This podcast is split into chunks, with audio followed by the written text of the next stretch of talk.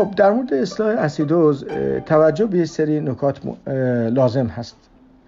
ببینید ما زمانی که انسولین پنیا پیش میاد و بعد میزان فری فتی اسیدها در پلاسما بالا میره اینا شروع می‌کنن به اکسیداسیون تبدیل به استول کوانزیم A میشن. در کبد در داخل میتوکندری ها استو استیت ایجاد میشه.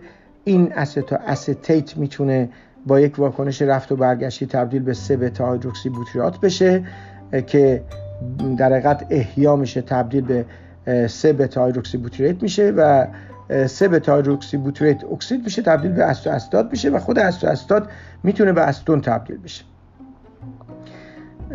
استو و استات رو معمولا تروکتون حساب می‌کنن. و سه بتا هیدروکسی بوتریت رو یک کتا اسیدوز ببخشید یک کتا اسید احیا شده در نظر می‌گیرن.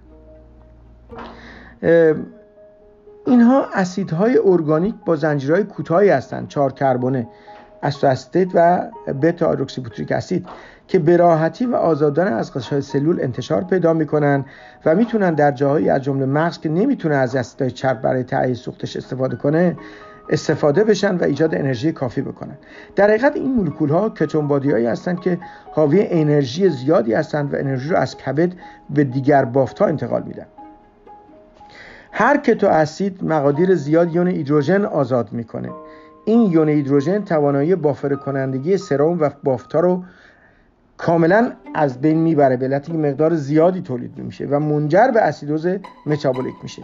خود اسیدوز باعث تحریک chemoreceptor های central و محیطی کنترل کننده تنفس میشن و نهایتا hyperventilation alveolar برای جبران اسیدوز صورت می‌گیره تا PCO2 رو کم بکنه که همون تنفس Kussmaul بهش میگه.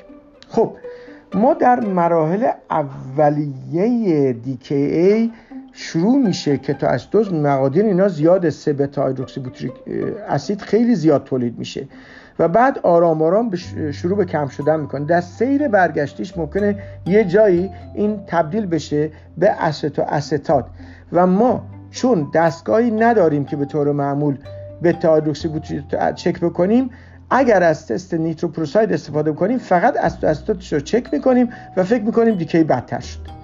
نکته این است که امروزه همراه با دستگاهی که گلوکومتر اسمش هست گاهی وقتا یک چیزهایی بهش عد می‌کنن از جمله توانایی سنجش سنجش سه بتا هایدروکسی بوتیرات رو که در حقیقت کتونی است که واقعا برای ما وضعیت اسیدوز ما رو و سیر اون رو نشان میده و در اصلاح هم خیلی به درد ما می‌خوره.